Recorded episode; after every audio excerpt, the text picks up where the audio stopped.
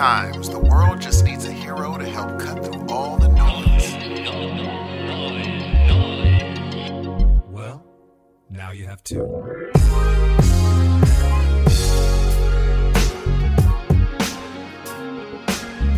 Good morning, good evening, good afternoon, ladies and gentlemen. Welcome to yet another episode of You Hear the Noise. I'm one half of this dynamic duo. My name is Steve. Ladies and gentlemen, I'm going to say it too. What's going on? Welcome to episode 167, is it, Steve? I think it's 167 today. Pretty sure. Let's go with that. Sound good to you? It sounds fantastic, Dan. you know, I think it's 167, ladies and gentlemen. Let's just go ahead and stick with that. Anyway, welcome. My name is Dan Ramirez. You're listening to the Heroes of Noise. Let's begin, everyone. Let's have some fun today, Steve. Yeah, Dan, I'm in the mood for fun. Are you? I'm in the mood for, as you know, at all times, I'm in the mood for fun. Are you in the mood for love? Simply because you're near me. Hey, hey, hey, hey, back up, buddy. Hey, hey, ain't that kind of show there, pal. Sorry, I was just trying to sound like Twitter. that's, that's, a, that's a song before your I was just yeah. trying to. I was uh, channeling the baby right there, and I thought I'd just get a little Gee. homophobic on you. Gee.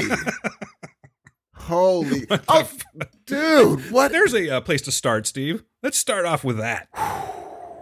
When you got Elton John coming up being like, listen. When you record a hit with Dua Lipa and make a shit ton of money, and then she goes, "No, fuck this guy." Yeah, that's not Dude. good. That's not good. dude it's it's such a and here's the thing it's like here's no here's the worrisome part you know why he's not apologizing Uh, because he's a douche fuck. That's why.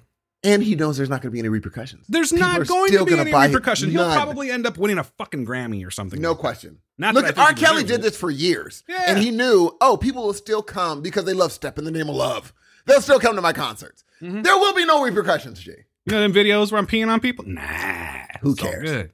Gee, it's That's just me. and it how long has it been like they're, they're- musicians forever have been like yeah we can do what we want in private and it could be publicized and you'll still come to our concerts no big deal what i mean at what point does it i guess it's on us it's on us Power of music, man. dude listen I can't say the words "da baby" and feel respect for myself when I, i say them. i know I Who know, in their right mind went, "Hey, you know what would be a good name?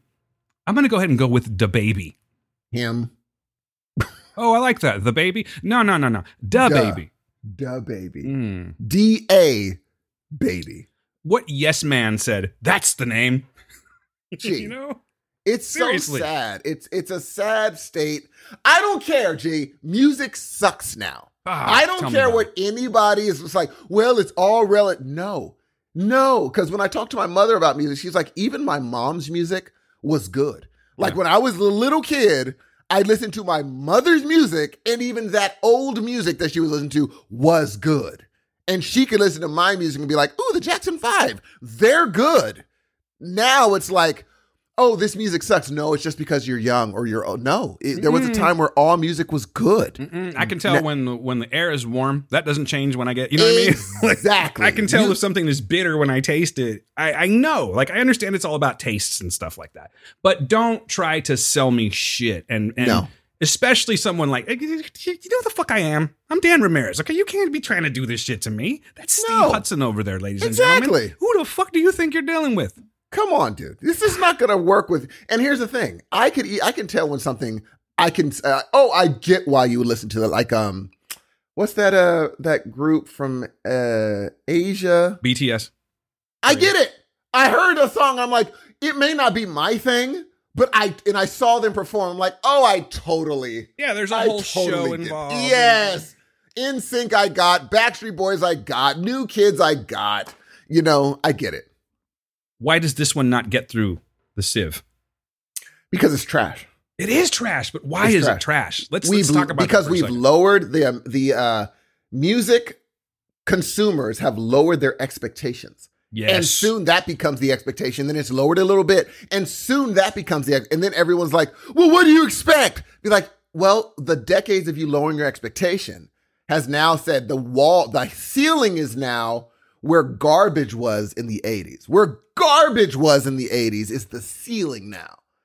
Like Wham." And and and all these amazing groups from the 80s would have blown the roof off. Now people would be like, what is that? Because they just aren't used to it. I like that you said blown. Is this a George Michael reference? Hey, you know, bathrooms. Those are funny places sometimes. I forgot about that, dude. I totally forgot about that story. Yeah, He man. shouldn't have. He shouldn't have been arrested for that. Anyway, um, yeah, like all these Harry 80s Potter in the glory hole. I don't know what that's a reference to. I don't know what that's a reference to either. Let's move on. Oh, I thought there was like a, a whole book. Yeah, well, no, he, Potter. well, he was a he was a glory hole guy, Steve. You don't know what a glory Harry hole? Potter? Is? No, no, no. I was. Oh, I don't know. It was just a bad joke, but but like yeah, uh, that was his. That was uh, that was George Michael's thing. He liked them glory holes. Hey, look, dude, listen. I'm not what a- shaming. we are saying. way too sexually repressed here. Don't Hey. even get me started. Look, bro, if you want to do that, that's all good. I'm not even trying. Did you hear my voice right now? It did like a weird, like it almost sounded like Skype. Like uh, I just It did, this weird. Uh, Like you're crying. I don't know what's You going got on. emotional. I guess so. Glory holes get me excited. But yeah, music is cr- crap now, and it's unfortunate because there is good music out there. It just doesn't get pumped up into your stereos and into the mass psyche like this crap the baby. And now that low expectation is going to supersede people's morals. Wow, what a day we live in. Did you hear uh, his little comment on Questlove? Oh Jesus, Stop it! You don't know who Questlove is? stop it! Like Questlove's at a point now where he's iconic, right? Which is that is Absolutely. that safe to say? no question. How No the hell are you going to tell me? Maybe he doesn't though, because you know what? If you suck that bad, maybe you just don't gravitate towards good music and talent. Well, they said the Roots played for him to sing, so he does know him. it's just a ego on thing. Fallon, he's just being a douche. Yeah. That's that's what it is, and it's sad because uh, I forgot the dude's name. He's a comedian with the big afro, tall guy. He has that CNN show. Oh, I, I I I can see his face. I don't know his Uh, name. totally, and uh, he's like, I can tell you as the resident uh, accidental Questlove impersonator. He said everyone knows him.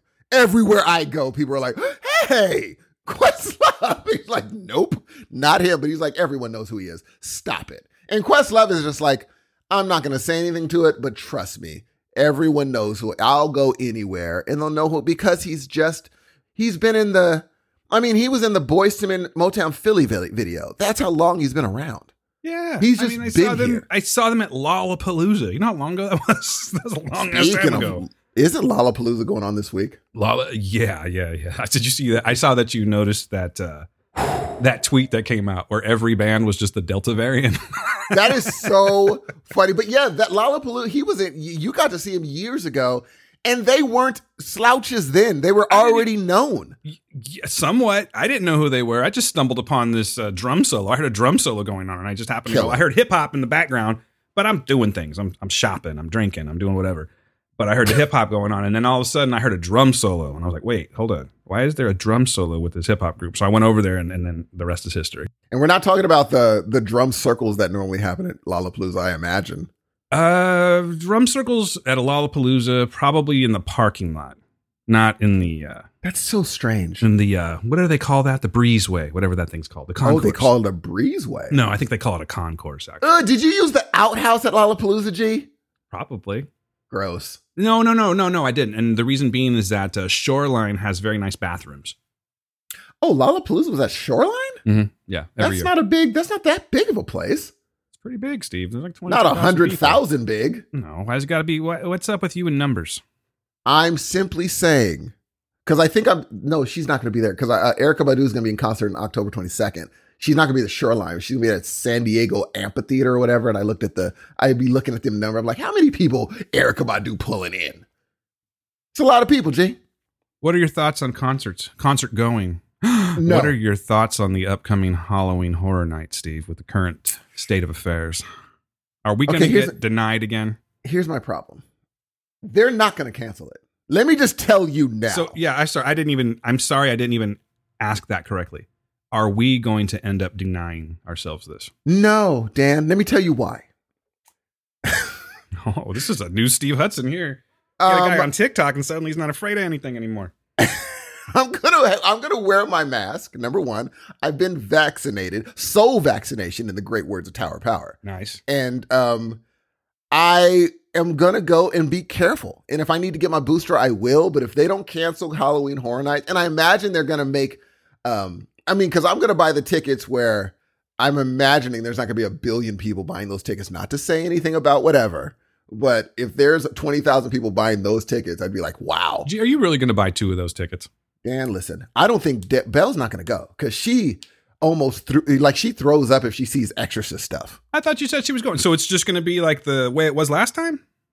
It looked like it because she uh, like she says, I just don't like satanic stuff. And I said, well then Belle, are you listening to me? Belle, listen to me. I know you're listening. Let me tell you something, Belle. Sorry, I'm calling you Belle. I should probably call you Melissa. Satanic stuff's awesome. I'm just, I'm not, I'm not a Satanist, but that shit's awesome. I'm sorry, it's true. Anyway, go on. if you don't title this episode Satanic Stuff is Awesome, You know what? We need the listeners. Let's see who we can bring in. the listeners. Our listenership's been dwindling. Let's get the Satanists in. They'd be like, huh, I like the cut of their jib. Welcome to Heroes of Noise. Satanic stuff's awesome. You know what? They will like a few of the shows with the with the master of of, of I mean, it's their, Puppets. it's their, just their G. They got the Dark Yeah. Lord listening. I I should don't really know why bring call him the back. master of after- puppets. That's a been great a while. name though. What's that? Been a while. Oh, God. Um, Let me tell you something real quick. You just hit hit a note that I. uh Okay, Aaron Lewis. We're still talking music here, ladies and gentlemen. Who's Aaron Lewis? Is the guy that sings "It's Been a While"? Oh, really? He is the singer, lead singer of Staind, or the former. I don't think they're around anymore, but he's Oh. the former lead singer of Staind. Okay. Has gone the path of the right wing country singer that sits on the bench Shut with a flag behind him. Up. and he oh god i don't remember it's been a couple of weeks but he put out a song oh it's called um That's him. am i the only one you hear that I saw that, dude. that's him dude i'm What like look douche. you've got that i'll be the first to admit i think he's got a fantastic voice it's just whew, like i can't get behind that now i'm not going to go down my reasons why but ooh Oh, it's it's oh, it's dude. bad And here it's funny. Speaking of that, um, my son just got into the mamas and the papas, oh nice and I don't want to break his heart about the guy. I'll be like, oh, I want to tell you something really bad about him, but I'm not gonna do it. Uh, uh, let me think about this for a second. This would be John Phillips. Yeah, and his Yeah, okay. daughter. Yeah. Yes. Yes. And I'm like, oh, I should tell. I should just totally tell him You should tell him. You know, he needs to know these things. because he he was like, this group's really good. I'm like, well, you listen to them growing because I always played mamas and the papas growing up. Uh, while, while he was growing up, I'd play them, and he, you know, that's when he got into Queen and everybody. But uh, I was like, oh, I should totally tell him about that whole situation because that's gross. And you have to you have to keep that in mind when listening to I like you know John Lennon beating his wife. That's stuff that I have to reckon with, bro. The next time I'll do it with my backhand. That is a great John Lennon, dude. That is a great John Lennon. It's the only John Lennon I can do. It's It's just always that with this. I say You something know- and I end it with this. that's it. that's all I got. It's funny how a lot of people say that they're overrated. I mind you. And and every musician I talk to, it's like they're in their brain, they're so good that it makes them want to stop being musicians. They're like they're that good for to them. They're one of those groups that like it makes you want to just not do it anymore. But yeah, he beat his he beat his girls though, man. Shouldn't that mean something? It's just like Woody Allen. At what point? What is our breaking point? When do we just say no? I don't think that the world knows yet because we have yet to really find the breaking point. Uh, let's see. sad. I guess a good breaking point would be Prison. let's see what's current right now. Where like they just got the like you're done. R. Kelly. R. Kelly, that's a good one, but more, a little bit more recent. I, it's teetering. Like I think, I think it will eventually just go full on fuck off. But J.K. Rowling would be another one because That's true. she keeps leaning into it. That- like, but look at Kanye. Kanye just filled a stadium for an album release. Trash Fest 2021. Can you believe it, dude? Yes. So apparently there is no. well, we were just talking about this. Like, I mean, the the baby exists now. I can't put the baby and Kanye in the same category because at least Kanye has some form of talent. But He did. He did. And I, the funny thing is, I, I got into him like last year or like three years ago, I was like, hey, this is apparently he was a talented guy. But then right when I got into him, he started liking Trump. I'm like, what did you like? then- Were you like 808s and heartbreaks? Is that where you liked them? No, I was more of the um touch the sky and I liked um Yeah, they're gonna make it this far. What do I know? Boom, flashing lies. I'm like, oh, this kid was talented. And it sucks that how did that guy become uh, when you're so bad that Car- that Kim Kardashian leaves you, G. Damn. How does that work? Was there a prenup, you think? Dude, I think they're both so wealthy that It it's doesn't just matter. Gonna, it just cancels not. itself out. We're still It's just like incredibly be- wealthy. I think just like Beyonce and Jay. I think Jay would end up. I think Beyonce would end up having to pay Jay though. You think? Uh huh. What about the kids and stuff, though? What about little Blue Ivy? I think. Well, I'm saying I think Beyonce makes more than than Jay Z does. Really? That's interesting. Well, think- but we're not. Uh, what about like the basketball team and stuff like that? I, I don't think. I think he's worth that. But I'm saying like having money on hand, it's her. He She's worth more liquid. Yeah, she got like she could probably. Oh, I owe you 30 million, 50 million, 60 million. I could go on tour tomorrow. And just like, hold up real quick. that. Let me cash my cans in. Just can you stick around for about 30 minutes? I'll get you your money. Now that's a that's I think that's the best musician that I love that I don't listen to. I think that's the one. Beyonce, I love her music and I just don't listen to her. I love her music.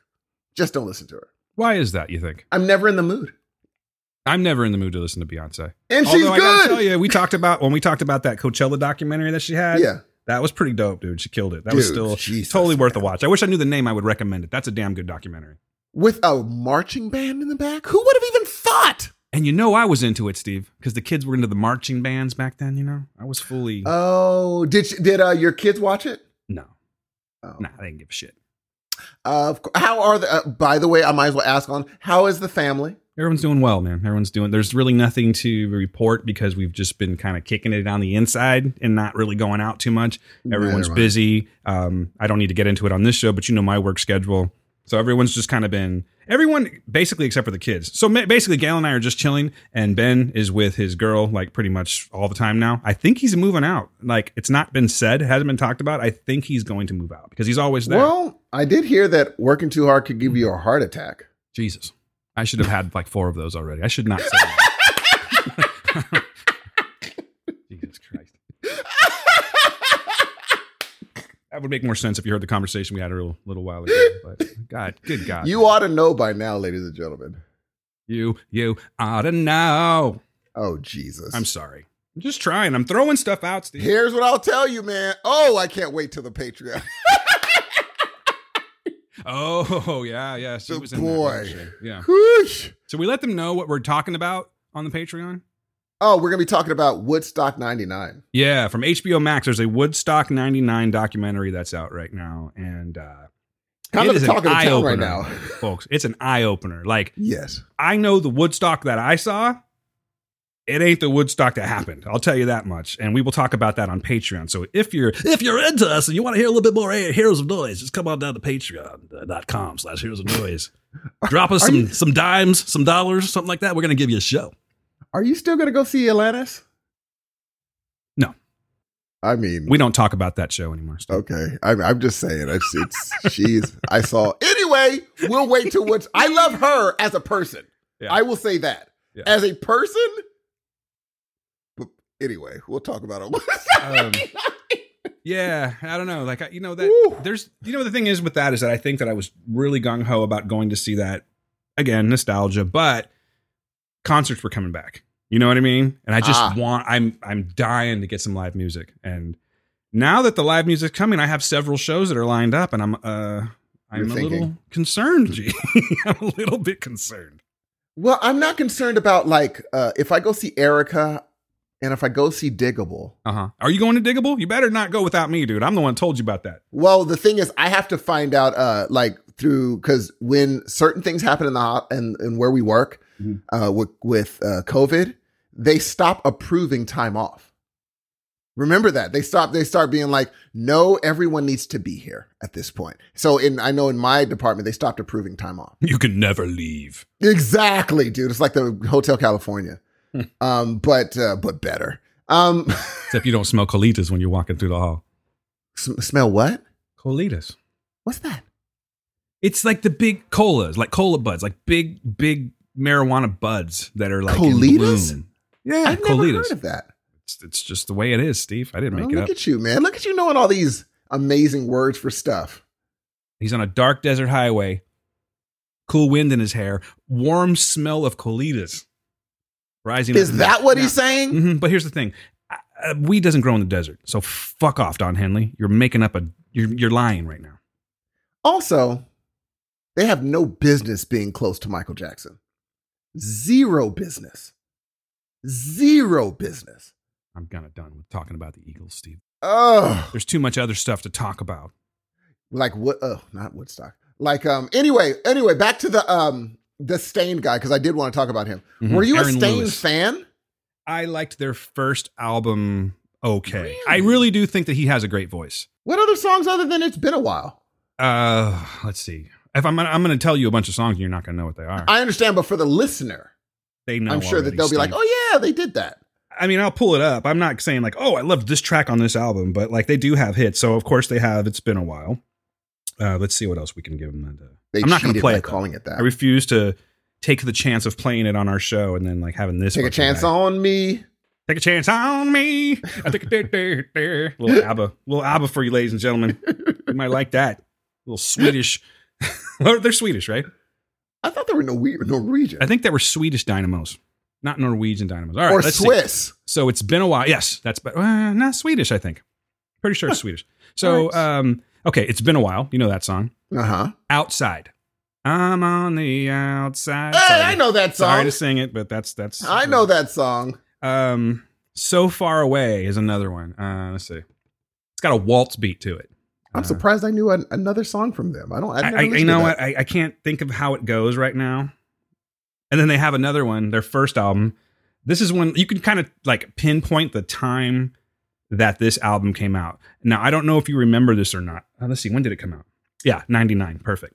Remember back in the late 90s Uh huh. when um let's see who else was popular like Stone Temple Pilots and stuff Uh-huh. like that. And all these cats were wearing like uh, I've got a uh, a work shirt on. You know what I mean? Like- Oh, for like- sure, dude. You know what I'm talking Yeah, about? Like, like I uh-huh. work in a gas station. Check me out. That kind of shirt. I saw a lot of those in the documentary we're going to be talking about. Yeah. That- well, perfect timing because it was 1999. Yeah. It was just a fashion thing, but that's that time. Is right that there. when Carhartt got popular?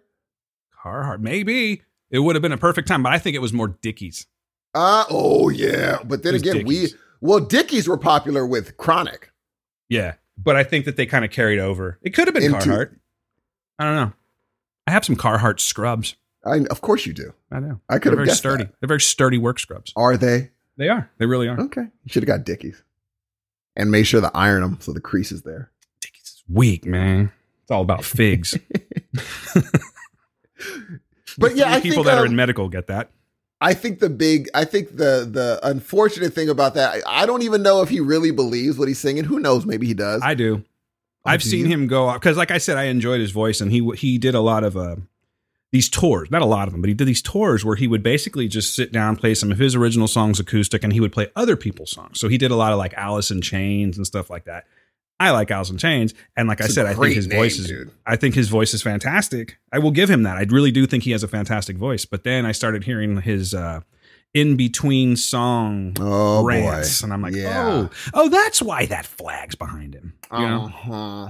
Yeah, that's unfortunate because uh you know what it does? It it makes me wonder, oddly enough, how rough Darius Rucker had it. Because he was right in that groove as a dude in a band that was probably frequenting these weirdos. So I was wondering, you know, because he was the he was the only guy, he was the only uh brother in that crew, in the Mhm. crew of all those people. So it's just like, I bet he has stories to tell because I would have never known. Some of these guys, I'm like, oh, maybe they all are like, hey, free love. But little did I know, oh, no, no, no, no, no, no, no. Not a lot of them were that, a lot of them were probably the only really, when I was watching that doc, the only thing that, um, and in general, movement music always ages well. You know, you look at, uh, uh, what's my brother's names? Uh, Rage Against the Machine, their music ages well because it's movement music Right. and the movement never ends. So Are you listen to what they the- say. Are you cheating right now, Steve? Are we? Talking I'm not. about- What I'm saying is like the the when you when you listen to like uh oh you know what I, I'm not gonna say them because you know what the only reason I was gonna say Sublime is because they're talking about them a lot. But that first album was really good. So their their music ages well too. Here's, but a, uh, here's a hot take for you. what? Sublime, totally fucking overrated. Huh. Just saying. Why would you say that? I just think they are. I think that their music, uh, in my opinion, has an expiration date. And suddenly it's like, eh, okay, I, I got it. Do it. you think without them there is a uh there's like the you know Gwen Stefani? Yeah, because excuse me, because big like no doubt was a ska based band. Yes, Sublime had elements of ska in it, and I think that and they, they, kind all- of opened the they're like, oh, this can be hugely popular. yeah, and it just so happens that a lot of those bands at that time that were coming out like that were all from the same, you know, the same hood. Basically, they all totally. they all hung out together. They all all of them. collaborated and stuff like that. So Mhm. yeah, I mean, I'm sure that uh, Bradley Nowell did. He's he was a talented guy. He had a great voice and he had some really like cool lyrics and stuff like that. But then he had also a lot of trash lyrics too. And I just think he's a. I think that that Sublime album, the one that everyone knows with Santeria and all that stuff on it, it had its time. But personally, I think it's a bit of a. Uh, I'm gonna piss somebody off. I know it, but I just think it's a. There's an It's fair. expiration date on the on the coolness of that album. I think it's fair. I I just think here I think that um I wouldn't say that it didn't age well. I think if you liked it then, you like it now. Sure. I mean, it comes on the of those- radio, and I don't. I don't change it. Exactly. Some of those groups you listen like people would like them then and they listen now and they'll be like, it's nostalgia wise, it's great, but like I could see why people did not like this music. They don't it doesn't seem like they have that thing, but a lot of those groups just don't it doesn't carry over and, and it's tough to movement music always carries over. So folks write about something, if you're gonna write about a thing, write about movements. Cause man, listen, uh with Aaron, that dude Aaron, whatever his name is, Aaron Lewis. When you got your own record company coming and defending you, being like, "Yeah, we love what he's," I'm like, Jesus, what is He's a patriot. Yes, he's a patriot, and there's a lot of people wanting to hear his side of the. I'm like, oh, jeez. Where do you think he stands on the vaccine? Have you seen them tweets that have been going up, bro? Where it's like, like, put the vaccine in Mountain Dew, dude? put the vaccine in Velveeta cheese. I shouldn't funny. think it's that funny, but it is. That actually is really funny. Put the vaccine in Van de Kamp fish sticks. I don't know. I think I find it really like more funny, funny. than some, but I, I those are just entertaining the shit out of me right now. Are you gonna Are you gonna get a booster? Fucking a, I am. I don't think we're gonna need one. I think we are.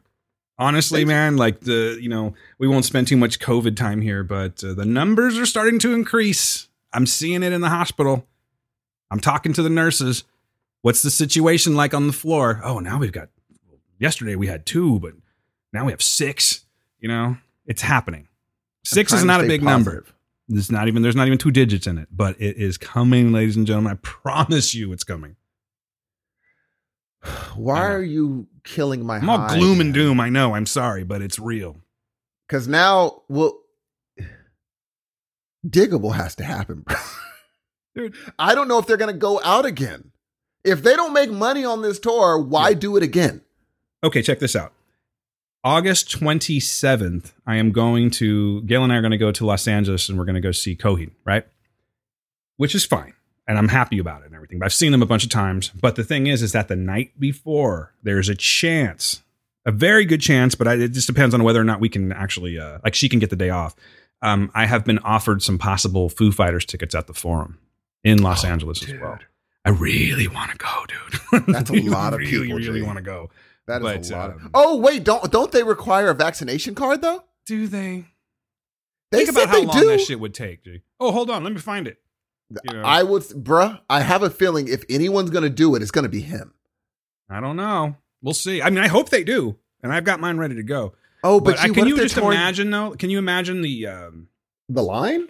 well, the line, of course, but how long the line will take? Because there's gonna be some fuckhead that's like, Yeah, you know, doing that thing. Like, just go to Reddit and look at like uh, public freakouts. You'll see what I'm talking about. and also some of them might be faded. Like they're you're gonna be able, to, you won't be able to see their name. And the person, will be, it's me, I swear. They'll be like, yeah, we can't see. I had you it in my gym in my gym pocket. you. Exact. And and my thing is, also, didn't they just put out a new album?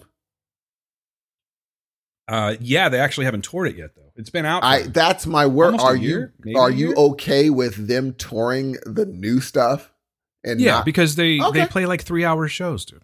They're gonna All play everything.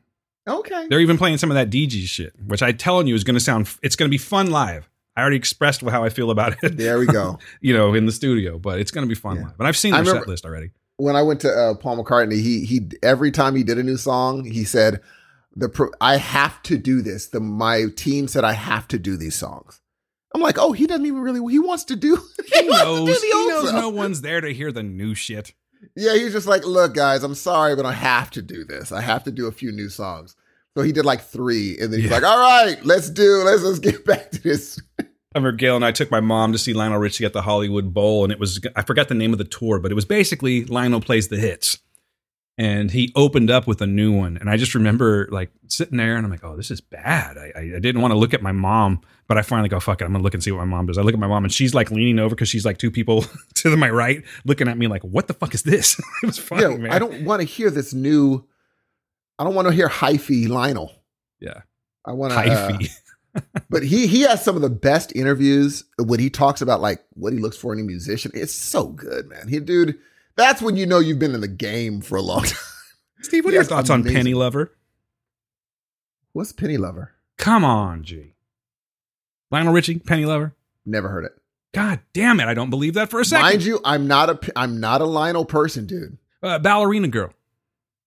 Ba- oh Jesus. I'm just throwing out some songs from that era. No, Dan, no. no. Uh, let's see what else. Like, what did you think of the of the um, the album "Dancing on the Ceiling"? I did not like that song. Yeah, it's pretty bad, wasn't it? I didn't even He was like. so um, immensely popular back then, though. I do not like sail on down the line. Oh, okay, you can go fuck yourself, Steve. No, no. Uh, I'm sorry. I know that's harsh. Dude, It's a terrible. That's just so country. It's a like, country song for sure. Ugh. Come on, man. I know it's a shame, but I'm giving you back your name. Yeah, Jeez. yeah. That's good shit right there. Is it really? Damn. Cause I'll be on my way. There's no music. It's going to sound really stupid when I do that. no, I refuse. Sorry, grew up on it. I'm going to strongly disagree with you. I get it, but there's a. Never. How mind. about uh how about um oh, I don't even know the name of that song, but it's a great song and I'm not going to sing it. So never mind. I will I will take that out of the conversation. I wonder if like Lionel has a super black fan base. Hmm. He doesn't smell like it. He smells like like I know the Commodores would, but Lionel proper. I saw the crowd when I went to the concert Uh and there was lots of wine and cheese. Uh-huh. If I'm being real. I know. That's Lionel's. That's I okay. mean, I, enjoyed the hell out of myself. Great show. I, yeah, he wrote songs for you know Kenny. He has to kind of, and I imagine Who he, I also love, up- by the way.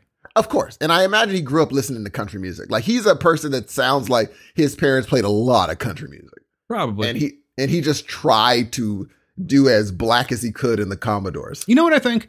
I Hmm. think I am a bit of a country fan when it comes to like that old shit.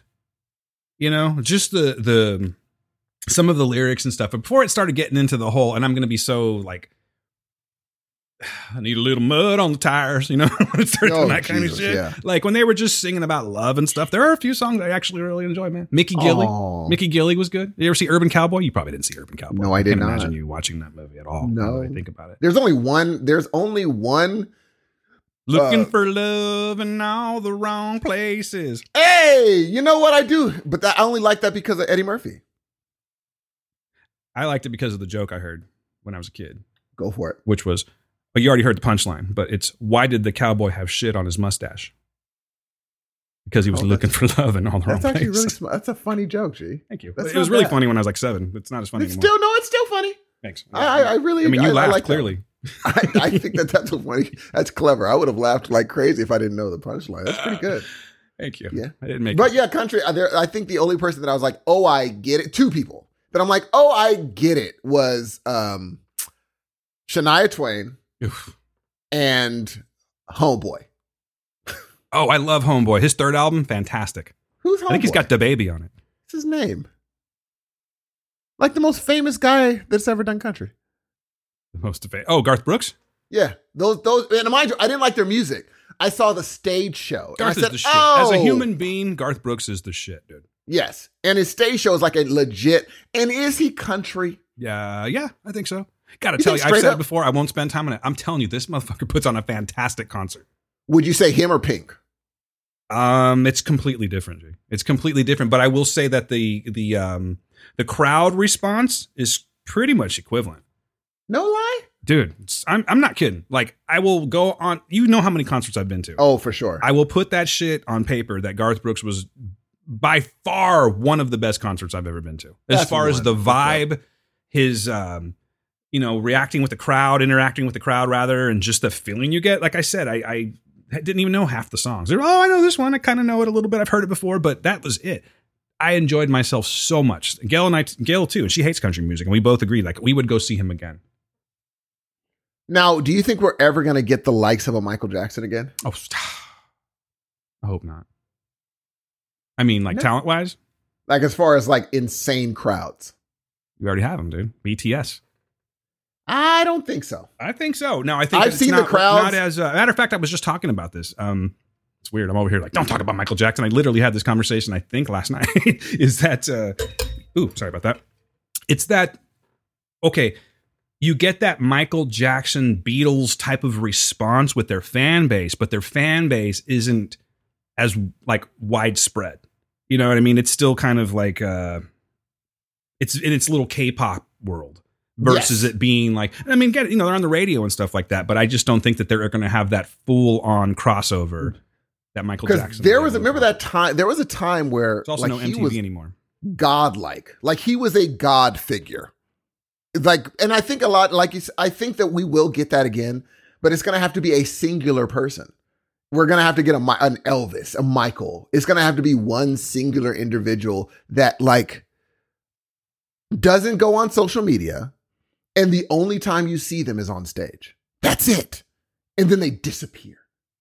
That's all. That that person is going to come by um but it's gonna i don't know if it's gonna be in our gener- in in our lifetime I just But think that- that it's kind of already out there, but it's just different. It's watered down because again, we do not have MTV. MTV was this driving force that would much like the radio will just put these things on repeat and beat them into your head to where you end up liking them. You know, you know how the video goes. You can hear the song and like, oh, this is what they're dancing to in the video or whatever. You know, what I mean, like that is gone. You still get videos that are put out on YouTube, as you know, but it's not the same. You don't have people sitting around their televisions like it's like a Thursday night NBC or something watching MTV, which was totally the case back then. I don't know about you, but Oh. for me it was.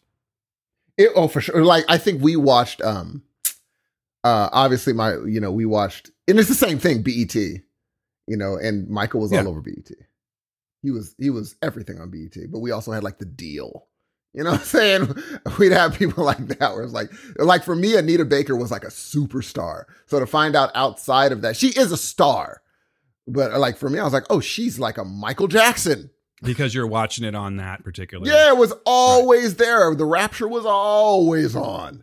I was like, oh, everybody knows that song. And a lot of people do. You know, when you got someone like, you know, people that I would not expect to know that song. So yeah, man. Again, again, I, I think we will get that. And but like you said, it's gonna take maybe it's gonna take an MTV sort of thing to make someone that I mean, because we I'm we- surprised we they're not bringing like why. I'm sorry, I didn't mean to cut you off, Steve, but No, I'm no, just no. why are they not marketing that? Like people still like music videos, right? Um, Personally, you- I, I mean, maybe it's because of my age and, and how I grew up and the affection I had towards the original version of MTV. But it seems to me like like people still like they're still making videos, right? Yeah, but what what when you have YouTube, you don't need to wait for a video to come on. You can just See, go to YouTube. again, and this is this play. douchey generation. Not I'm talking about kids or or people younger than us or anything. I'm just talking about the times where it's like everything is instant gratification now. And it takes away from that. So there's lots of factors to think about. You know, like we may not ever get that again. If they can't put this into a closed um, entity, like something like MTV, where that's primarily where this you're watching this material, I don't think they're ever going to get that because it's just people getting it when they can versus like, hey, tune in Thursday night for this big premiere. There's not people that are, you know, on air personalities that are giving you fun facts about this band. You're not, you don't have a Kurt Loder. I'm Kurt Loder. This is MTV News. You don't have any of that shit anymore. So it kind of takes the, you know, like we're always going to love music, but it sort of takes that, uh, that allure away. Oh, for sure, dude. That You know? not that you you make a great point. Yeah, I think I, th- I think unfortunately it's going to be this may be I mean until we you know shake this mortal coil, we're going to be in this music landscape. Is what it is. We're just gonna have to search for our own music. That's it. Or live in the past. That's life. Uh, but one day in the future, if COVID does not wipe out the entire world, we will get new music. And even if it does, we'll evolve again and perhaps we'll make beautiful, beautiful music next time around. Yes, the next generation of human beings. That would be fantastic, dude. I think it needs a reset though. And Do you just take think we're away gonna die, capitalism. as far as what? Do you think we're all going to die? You think this is going to get us? If it's not this one, it's another one. Viruses are just too good. They won. It's either going to be a viruses or a parasite. It's over. They have spent billions of years learning how to destroy a thing, and they're better at destroying than we are at surviving. We're only we only have 250k in. They have billions. I like the way this conversation is going, but we actually have stuff to talk about. But real Yes. quick, I just want to ask you a question. uh-huh. Like, if the world, you knew the world was going to come to a violent end to where all of humanity is going to be wiped out, right? There's no getting around it. Yes. Would you rather have it in the form of a pandemic situation, or would you rather have something kind of cool, like a like a alien invasion, where we're all like vaporized and shit? If you had to make the choice, Oh, alien invasion. I think so too. Why not? Right? Yeah. If we're gonna go out, let's go out in style. I because I would understand. I they'd come and they'd be like, "You've been destroying this amazing planet." I'd be like, "Oh, what we're fuck totally took you guys so long? exactly." I'm like, "Yeah, dude, you should have saved this planet a long time ago." They're like, "Oh, you've only been here for a split second in the grand scheme." of things." like, oh, that's true. I don't speak Marzanese or anything, but if you can understand me, can I just watch you take out a few of my favorite select people first, and then you can have me, please? Listen, do you understand the list I'd have? Oh, it would be so fun. We would walk together. I'd be like, "Can I wear one of your robes?" I will really try to learn your language. I will speak beeps and boops, but I just want to watch this. I think I could win them over. I think I could win. A, I think I, I could win. If a- a anybody Martian can win over. someone over, Steve, even a Martian, oh, I oh, aren't you Steve kind? Hudson. Steve Hudson. and then they'll be like, but the, underneath, you're going to see like the subtitle, and it's like, this motherfucker speaks in hyperbole way too much. I do. You're right. Oh, you know. Oh, real quick before we get into things. Uh, so Yeah. this um, this week has been uh, certain days. This week, um, crew has been leaving me in charge of the gym while he goes and handles something and comes back. Uh huh. and we're all sparring. And there's a kid that I love this. I love the music. There's a kid that uh he wants to fight, right? He's ready for his first fight ever. He's been he's been sparring for like 3 months. And I was like, "Okay, kid." He's like 19. It's amazing how I'm just like, "Why am I even talking to you when I'm the same age as your parents?" But anyway. And so yesterday, he's sparring. he's sparring and handling business. And he's going and he's going, and him and I are sparring. And I give him a jab, and his nose starts bleeding, which is what are, you- what are you gonna do? Come on.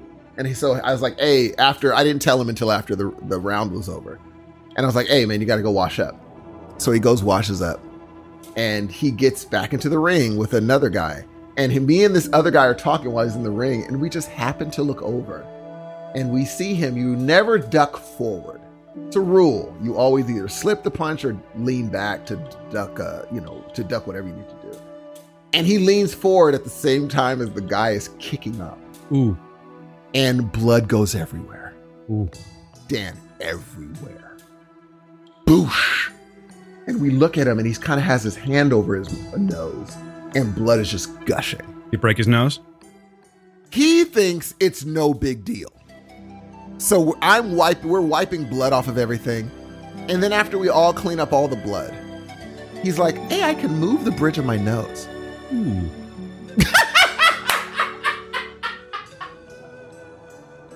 And I tell him, I was like, that's not a normal thing.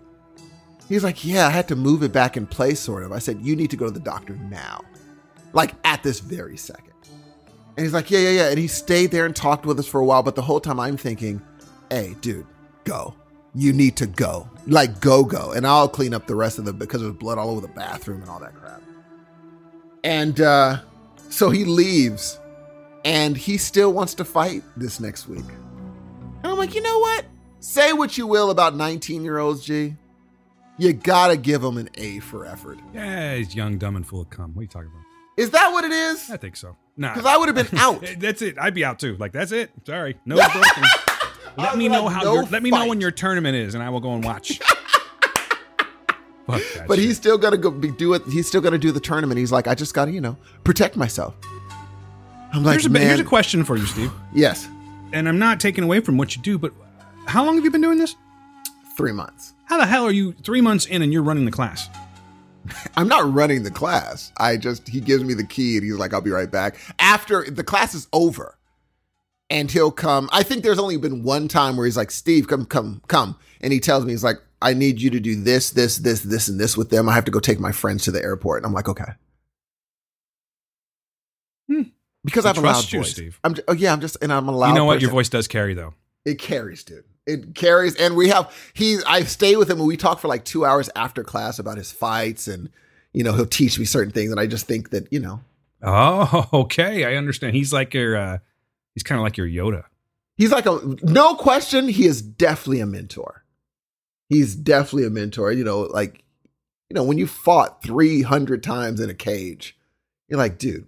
I mean, anything that you tell me, I'm going to take into consideration. The other day, he's like, "Your k- kicks are trash."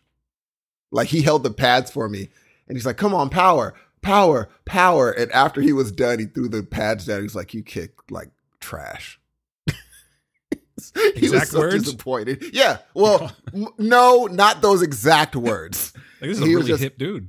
He he has like he has an accent, so he said something else, but I imagine in the language it was like just garbage. And so afterwards, he's like, he kind of pulled me aside and was like, "Man, you, you," he just you know, he's like, "I expect you to be kicking better now. Let's go. You have bigger legs, kick." And so he sat with me, but yeah, he's the only one that can get away with just being like, "Dude." Your kicks, I could just hold one pad and it wouldn't do anything to me. And so he, I held the pad and he kicked me. I was like, oh, now I got you. You should You do this for a living. Yeah, You should be your. people how to do this. I went flying uh, into the, the the wall. He's like, that's. He was like, Oisha, and he's like, boom. He's like, that's what I want to see. I want to see you do this, huh? I have to ask right now. I'm sorry. I'm really not trying to cut you off, but I do have to ask this question before I forget it. Is that your um is that your noise, bro? Um, if I'm doing, uh, if I hit somebody or like if I'm having fun with someone and say someone's not, Mhm. um, they don't like sparring. Mhm. I'll do hey when they hit me, I'll be like hey, like make them hey, come on hit me hey, and they're like okay, and they'll start smiling and like have fun, and I'll tap them on the leg hey, and so, it's the same sound. You make the same sound as when you recognize someone in a movie. Bingo, that's uh, so that they know we're in here not trying to win. yeah. We're having fun now if i'm if we're going back and forth um uh if we're going back and forth as someone i know i'll either go if i do a point i'll be like ooh we ooh we like if we if i kick someone and it lands i'll be like ooh we So it's like you're seeing a nice piece of ass or some good weed. there we go i, I don't it. think i'd Hey, say can I ask that. a question? no, uh Can I make a request? This is not a mockery. I'm dead serious when I say this. Would you be able? I know you would. It's just a matter of, of whether or not you're willing to. Would you be willing to step away from the microphone? I don't know, five feet or so. Throw a couple of punches. Let me hear your you, your uh, legit sounds. okay hold on. Okay, hold on, hold on. i don't even know what i do hold on hold on uh, here we go I'm, I'm about to do a jab Usha! Usha! Yeah, that's what I. There it is. Did you hear that, ladies and gentlemen? Here it is. Steve Muay Thai Hudson right there with the ushas, the ooies, and the A's Yes. for your listening pleasure. And- You're welcome. And the thing is, I like I told Crew, he's like, you could. Li- he knows that I watch Muay Thai a lot, like sparring, and he's like, you should watch this person, this person, this person. I'm like, nope, I only watch you. Like I got that noise from him. Like I fight the way Crew fights, and if that's why if I do something wrong, he'll pull me aside and say, "Who taught you that? Who you watching that? I didn't teach you that. Who taught you that? Like that's not good. That's not how we do it." He he's very you know serious and uh, a few legends came into the gym that were just sitting there. Some of the, like, literally the best Muay Thai fighter that has ever walked the earth was in our gym. And a friend of his just walked up to me and he's like, Hey, step by step, I see what you're doing, but you make sure you're not going ahead of the game or bef- you do what you do and then perfect that thing and then go to the next thing and perfect that thing and then go to the and perfect that. Do not skip a don't skip a a, a, a ring. Just keep perfecting when you're in that and when you're in that sparring session because sparring teaches you a lot about yourself. It teaches you, you know, have you ever been hit before? What does that mean? You know, are you scared of being hit? Do you know how to learn someone else's? Uh, are you willing to get hit to learn someone else's process of fighting? And then slowly wait till the third round when they're gassed out. Can you do that chess game and then lay into them? It's just like you learn so much doing Muay Thai that I would recommend everyone doing it because in Muay Thai, you can't think of being in your head because there's a foot coming toward your head and you have to be focused. There is no work. Oh man, I got to think about my child. Oh, I got to think. No, you are in. You get You distracted, you get ended. Bing, that's it. You have to be totally focused to the point of you'll leave the gym and think, I have not thought about anything else for the last hour and a half except for this thing. And are, you know, before, you know, during the workout, you're so concentrated on surviving the workout that you can only focus on the work. That's it. That is it. And that's why I recommend people doing it that are in their heads all the time. Be like, you can't be. You trying to say? You can't be because if he smells it on you, he'll kick you in the back of the leg. If you're kind of giving not your all, he'll walk up behind you, be like, Oisha, and give you a good, and be like, come on, focus, let's You go. need- yeah, you don't need that. Who needs that? You want to get ushered like that? Come on. Pay Oh, attention. yeah, dude, his his freaking. But yeah, I, I I've I've the whole breaking of the at 19. If I would have got my nose broken or fractured and then kept moving forward, what does that also teach me about the rest of my life? That's what I thought about Cameron. Oh, his name's Cameron. I was like, that's what I thought. I'm like, but this is going to translate to life for him. Like he's done this now.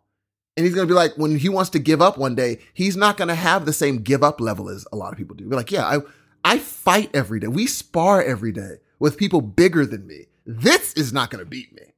Let's move forward. This isn't going to get me. And I I wish I would have had this at not at, uh, you know, super duper early in life, nine and 10 years old. Where now, you know, things that you thought you couldn't handle, your body isn't in that, mo- your, your brain's different. I can handle this. Why? Because I fight every day. That's why.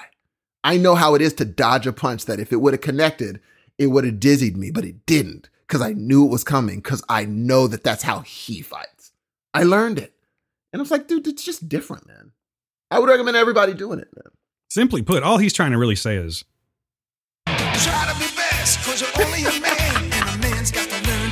Speaker Steve just like throwing punches, going, ooh, make. Listen to this, Steve. This is all about you right here. Hey, Steve, you know what I think?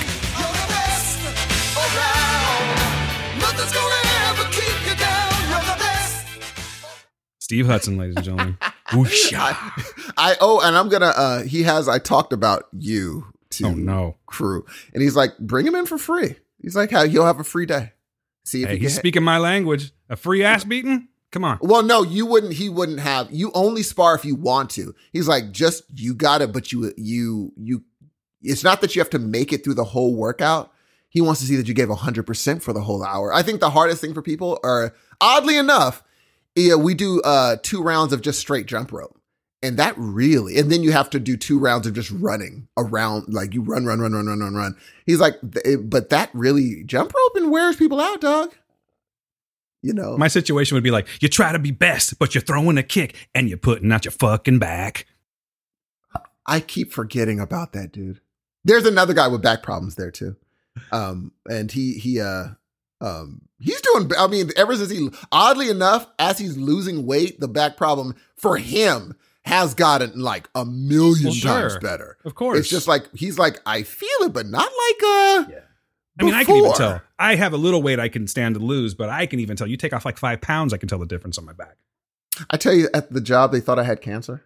Jesus, bunch of Bunch of real optimists you work with there, huh? I was like, or I could just be losing weight. They're like, no. oh, because of how was- thin you've gotten? Yeah, yeah, Yeah, yeah, dude. I mean, listen, I'll be real with you. It's not a uh, a knock or anything like that, but I hadn't seen you for a long time physically, and when I saw, I'm like, ooh, Steve, I lost, lost a a lot, of weight. dude. How much weight do you think you've lost? Forty pounds?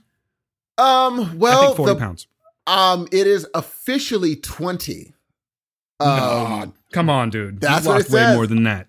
I think it's turned like uh, well When I first met you, I guarantee you've lost at least forty pounds.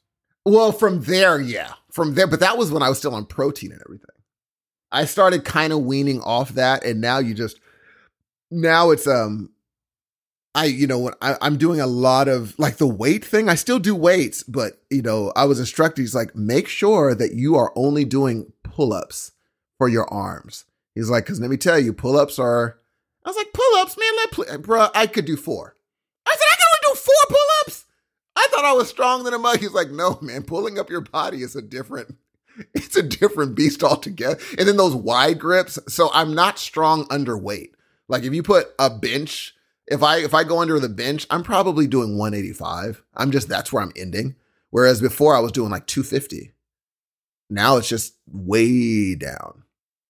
You My- do look, you look very thin. I know you're healthy. I know it because I know you. Yeah. But you do look. Uh, I can see their point. I'll say that. Oh, no question, dude. It's just I, I think now it's it's fun to know that, you know, you could break some ribs. Isn't it funny when we work our hardest to get to a certain point? People say shit like that because I remember back this was a long time ago, but I was like training for a triathlon. I was physically fit. I was like mostly muscle, and I was running like six miles a day every single day, and I felt fantastic, dude. But people are like, "Ooh, are you okay?"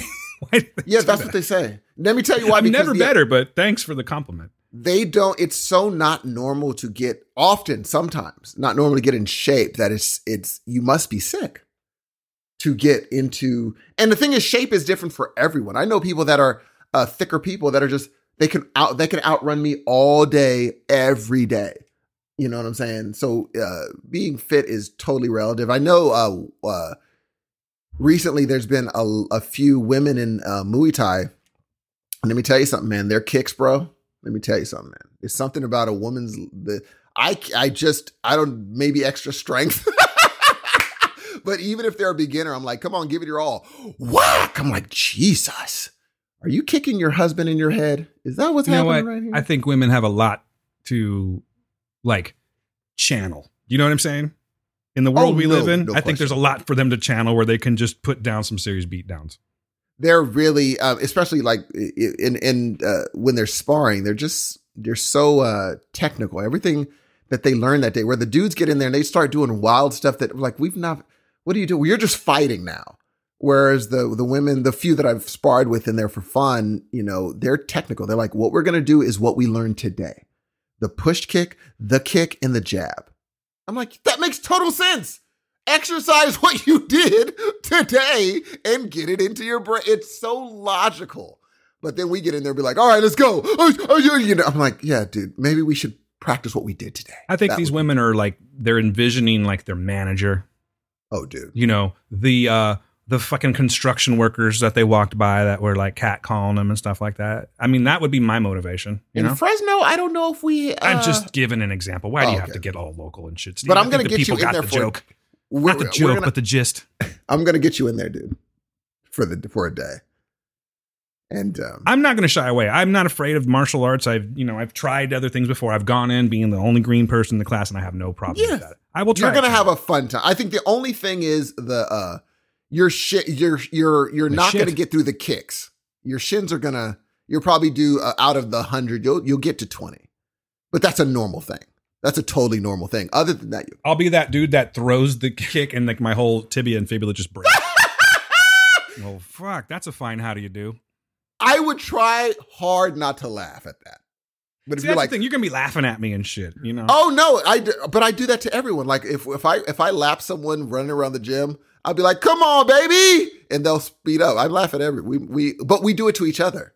Oh, We'll- I'm we'll just like- kidding with you. I'm not all like sensitive about that. I I've been in those kind of classes as the green guy far too often to be like all weird and like you know if you go to the right class, the right group of people, they're going to embrace you. They're going to nurture you. If you go to the class and you have these toxic fucks that are like making fun of you and all that, that's not the class for you. No, because And- you're just going to end up Cobra Kaiing and shit. You know what I mean? That's the thing. I remember I told I was like, Crew, I wish I had your physique and I could fight as well as you. And he said, Oh, well, then just give up your life and fight in a cage in Thailand. Give up all those years and you will be right where I am. That's awesome, Steve, that you can just talk to somebody and be like, you know, I really wish I had your physique. You know, uh, recently I told someone, I won't say who, but I told someone uh, they, they walked by me. They wore a bit too much fragrance as a guy. And I, I recognized the fragrance from back in the day. It smelled kind of kind of old. And I just go, hey, man, uh, wh- what do you got on there? That smells familiar. And you would have think that I asked, uh, hey, can I suck your dick? It was the weirdest thing. Well, that's your normal question. That's why I'm sure he thought He's probably like, hey, where's the dick sucking, right? Yeah. Now you're using your your- nose? I'm into it. You got two noses? All right, Steve. We had a little pause right there, but we're back now. Steve, do we have time to do any news or anything like that, or should we just move along?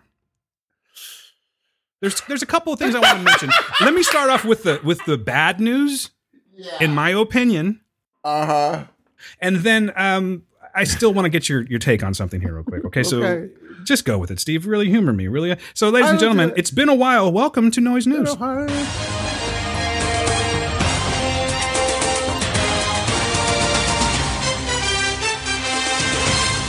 Let's talk about some celebrity deaths. Steve, are you familiar with the band Slipknot?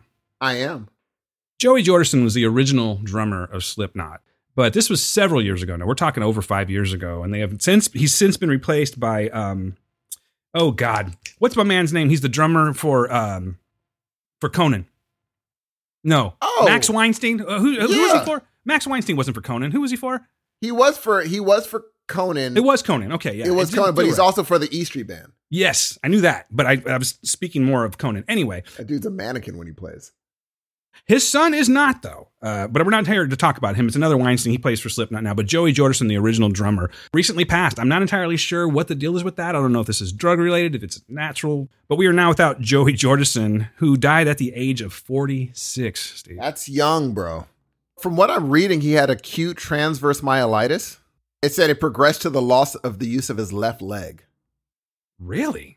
Yeah, and the neurological disease had Look who's doing the news now. Go for it, Steve. Fill me. said the, the neurological disease had temporarily cost him the use of his le- of his legs and caused him to be unable to play the drums before rehabilitation. It said 2016. He said he recovered with the age of medical help and intense work in the gym, but he died in his sleep at the age of 46. Acute myelitis, huh? I had never heard of that before. Like osteomyelitis? Is that what it says? It said acute transverse myelitis. Oh, transverse myelitis. Well, myelitis is definitely an infection. Uh, that sucks, man. I don't know. I don't know how you get that because I mean, little kids can get like. uh, I'm speaking about osteomyelitis. Little kids can get that. yeah, it said it's a neurological disease. Hmm, interesting. Well, how am I doing for news today, ladies and gentlemen? I just want to say Killing goodbye it. You are. No, no, I no. just want to say goodbye to the guy. I didn't know all this other shit. But this guy right here, fucking icon, Dusty Hill of ZZ Top, the bass player of ZZ Top, the guys with the big beards and shit, dead at 74. I loved ZZ Top, Steve. Yeah, dude. I've seen them before. They're fun. It's the what you what you see is what you get. You see these two old dudes with beards and the drummer behind them, but they knew how to put on a, a like a great show. And uh, that sucks. I mean, 74 is obviously a little more realistic and um, understandable than 46, but um, Dusty Hill, man, an icon in rock and roll. Sucks that he's gone. I'm bummed out. It it's very sad only because number one, I've even though I didn't know him Mhm. or the group, I knew his face because I had seen it growing up all the time, dude. Well, you saw part of it anyway, That's true. I've never seen him. right? I don't know what he looks like. that guy was alive and clean shaven and walked right by me. I wouldn't know. Let's, you know, I want to see if I can find a dust. Yeah, try to find that. non-bearded. Oh, there he is. How's he look? Well, Steve, let's just say there's a reason he put the he grew the beard. No, I'm just kidding. That's fucked up. No, he just looked like a normal guy. He looks like the pictures I'm seeing because he's had that beard forever. So we're looking at some pretty old pictures. It just looks like when uh when certain people like will like just look at like your dad in high school hanging out with his homies. It's like that. you know, there's like bell bottoms in these pictures, is what I'm saying, Steve. It's been a long time. Have you seen ZZ Top live? Yeah, seen him three times, I think. Gee, well, like purposefully, or are they part of a festival? Uh, once was purposely, and twice they were like, uh, I don't remember. I think it was part of like a festival. I think I saw them once at the fair, and I'm like ZZ Top's playing at the Paul Paul Theater. But the other time, and last time I saw them was with my dad. I went with my dad to that concert. So maybe that's why another reason I really kind of hold on to them. It was them and the Pretenders.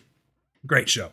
Oh, well, rest in peace, Dusty Hill. Rest in peace, Dusty Hill. God damn it. Really, people got to stop dying on me, Steve. It's, it's uh, For real. very inconvenient. But I, I want to talk about something else now. This is the, uh, the last news topic.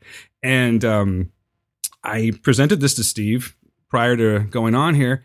And I was, uh, I was uh, surprised. So let's. Uh, we all know what's going on with uh, Scarlett Johansson and Black Widow. And if you don't, basically, Scarlett Johansson is now suing Disney, which is a pretty ballsy move when you think about it. I mean, like you got to have some, you got to have some coin to be able to do this one because it's like a breach of contract situation where they actually she was supposed to get i think it was um a, a certain percentage of the box office but because this actually went to the box office as well as streaming on disney plus disney was like well technicality and uh, so you get your box office but you're not going to get this disney plus money which of course she didn't feel right about uh, she is now started a lawsuit with Disney, and I'm very curious to see where this goes. And it's also kind of taking on a, it's, it's, it's becoming a bit of a monster. Maybe not a monster just yet, maybe more of a creature, because I do hear that um, Emma Stone, because of Cruella, is possibly going to help with this endeavor too. Steve, what do you think about this? I think that it is a total legitimate case. Mhm. I just think she is a. I think Emma Stone and um, Emily Blunt are going to be a better representation for said case Okay, why? because she doesn't like ScarJo doesn't have the best uh, history, uh, especially regarding diversity and such. Her little comments, um, people don't really dig her, and so automatically when people see, some people will see her name and be like, "Ugh," but now that she does have a case, so you're- like people say, it's a case. I hope she wins. She's just a bad messenger. And now that Emma Stone and and Emily Blunt are kind of doing the same thing, now I don't know what Emily Blunt's doing it for though. I just saw her name. It's Jungle Cruise. I think it's. I'm gonna go and say it's on A Quiet Place too. Maybe, but why would it be? Okay, I haven't heard of Emily Blunt, so this is not a Disney thing. I was thinking that this is uh, more information that I hadn't picked up yet. That she's just she's just in the mix somehow, but it's not towards Disney. Is that what you're saying? Uh here's it. Oh, she is going toward Disney. Yep, Emily Blunt could speak out against Jun- Disney. Oh, she might speak out against Jungle Cruise. Yeah. You are so right, Disney has so much fucking money, Steve. dude. Listen, and whether or not you like Scarlett Johansson or not, she has a case, dude. she does have a You and know, here- and whether whether or not it's she's the best representation, I'm going to sound like the Legend of Billie Jean here back in the days. If you maybe saw this movie, fair is fair. You know what I mean? No, you're totally. And and- but here's the thing: what Disney could do is they could just be like, "All right, we're just going to hold this in court forever. Who's going to run out?" Now first? that's very possible. Who's going and to I of money imagine first? Disney. I, I imagine Disney might win that. Yeah. Be like, we'll just keep on doing this forever and ever. And Disney, um, here's okay. Now, mind you, I believe that they, pro- they definitely have a case. I'm wondering, did Disney's lawyer lawyers put in in these weird wordings where it's like, well, technically, it's in the contract that we could do this. Technically. Because I, I have to imagine Disney's lawyers thought, or lo- the group of lawyers thought of this possibility. Disney replied with a statement that accused her of callous disregard to the COVID-19 pandemic and revealed her salary on the film, which was 20 million.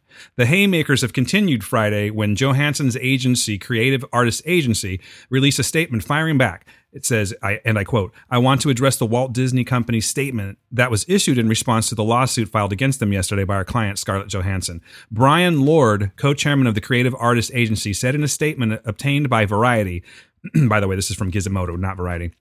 Uh, they have shamelessly and falsely accused Miss Johansson of being insensitive to the global COVID back, uh, excuse me, pandemic in an attempt to make her appear to be someone they and I know she isn't. Scarlett has been Disney's partner on nine movies, which have earned Disney and its shareholders billions. Lord continued. The company included her salary in their press statement in an attempt to weaponize her success as an artist and businesswoman, as if that were something she should be ashamed of. Scarlett is extremely proud of the work that she and her, all the actors, writers, directors, producers, etc. at Marvel Creative Team have been part of for well over a decade.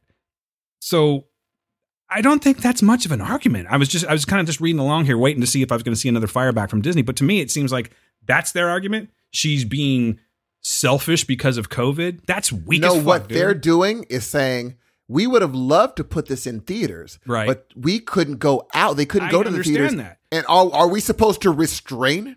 They're using But it as a you- crutch. It's going to work because it'll be like, did you, want us to put it in the theater, or would you like people that were at home It to be able to watch make a this? difference. It's her It's artistic work. there. It's hers, but It's they're their the IP. bingo.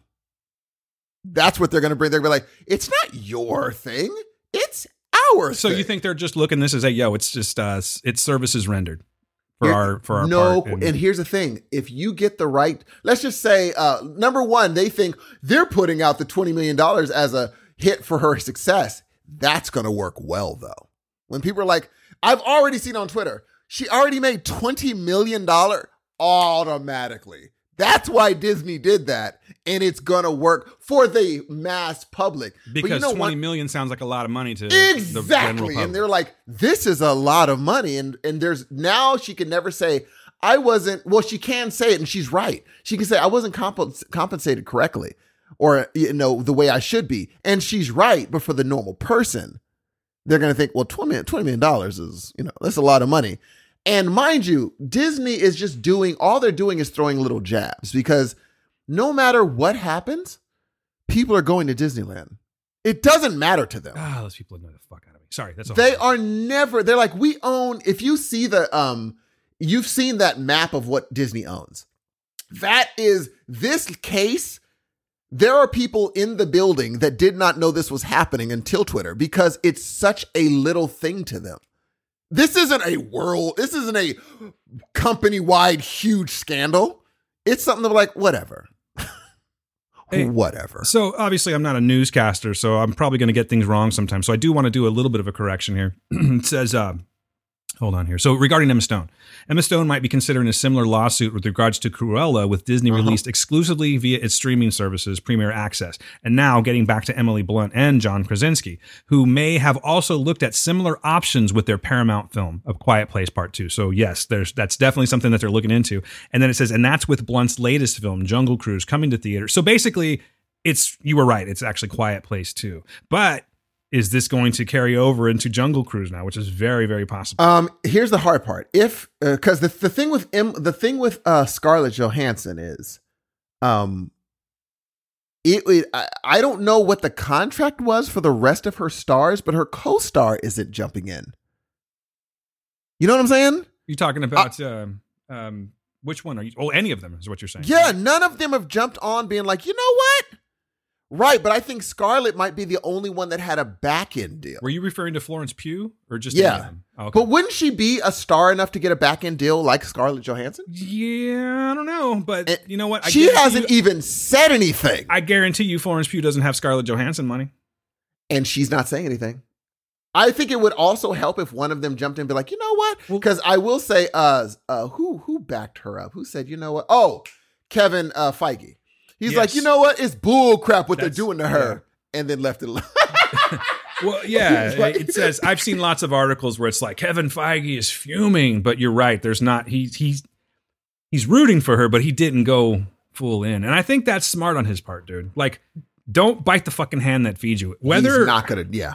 I'm not saying that it's right to be that way, but Kevin Feige is set. He's already set for life. And again, Florence Pugh just had her debut into the Mar- the MCU, right? So like, why is she going to fuck that up? And That's I know that you're. I know also know that you're not crazy about this, or maybe you think that it's not possible. And I'm to be honest with you, I'm not sure either. But let's just say there is a chance that Emily Blunt and John Krasinski are going to play in the Fantastic Four. Let's just say that's the case.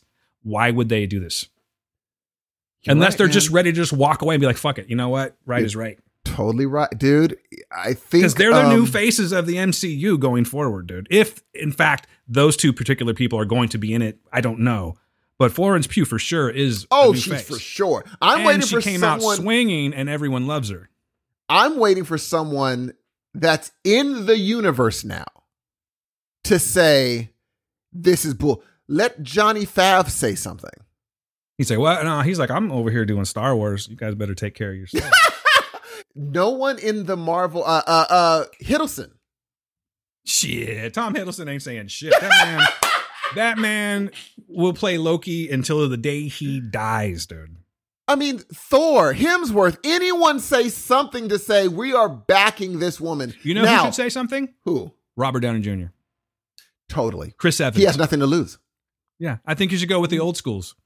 And here's the thing. Now, I don't like Scarlett Johansson, but I'm also upset that no one's come to her defense and been like, hey, you guys need to do her right. None of the dudes have come out like this. This is, dude. This is the first week of this. It's going to get super interesting. I think. We But have- a this is week they on for a haven't- Disney said something, Scarlett said something, Kevin Feige said something. If those three have said something, you need your publicist to make a Marvel state. You're not with Marvel anymore. Chris, say something. You know what I'm saying? Robert, say something. I think he's sitting back being like, dang shame, you know what I mean? But I think, like, but being real, it could be that he made a phone call to her. Maybe that's what he did. But um, I I think she would like. I don't know what Scarlett would like, but I would imagine anybody would like a public thing. But maybe she does. But I I, I wouldn't. I can't put aside that maybe Robert called her, or maybe all of them have called her. Bruh, bruh, okay, I'm gonna ask you, what is the likelihood that Kevin Feige cleared that statement with Disney? it wasn't a really like a direct shot.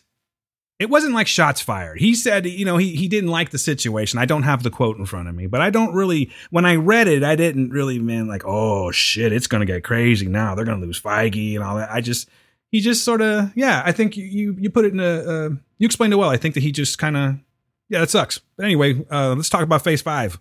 you know what I mean? I don't know, man. Loyalty's a bitch sometimes when it comes to uh, money and fame. Oh, wait. So all of these things, you're right, dude. It's a bunch of reportedly. He Kevin Feige is reportedly upset and angry. That's a that is the word right there. That's the magic word. Reportedly, He has not allegedly, come reportedly. You know, when Feige puts out a personal statement, that's when I will take that. You're serious. so right, because you know he's like the papa. He's the godfather of the MCU, dude. He's probably like, yeah, one of my kids is hurting. I got to say something.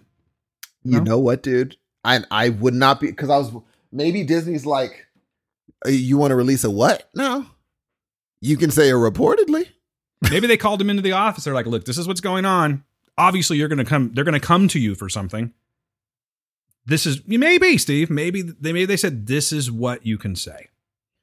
I mean, when you're under contract, there's a lot of stipulations where it's like you can't be under contract with Disney and then go off and slam us. You do know that. And it, you sign it being like, of course, what are you talking about? I'm going to, yeah. what are you saying?" And then this happens. You're like, oof, Do what? What is uh, ScarJo worth? dude. I'm, I'm, I'm going to go. I'm going to go 90 to net worth. Uh, what is it? Networth.com or something. Yeah, like that? I'm to go, uh, I'm going to go a hundred million. 165. Is that what it is? Uh huh. She's worth 165 million dollars. Disney is worth an estimated 122.18 billion dollars. Who's going to run out first? You know what's funny? Here's the scary part in this world we live in. Disney's worth that, right? Jeff Yes. Bezos alone, He's a like, singular man, a singular human being, dude. Anyway, I'm not gonna do it. It's gonna take me to a dark place. Let's. We got reviews, man. We should probably knock Let's do reviews the out real reviews. quick. Holy crap, dude! I thought they were worth way more than that. All right, we'll get to the reviews. This is Noise News.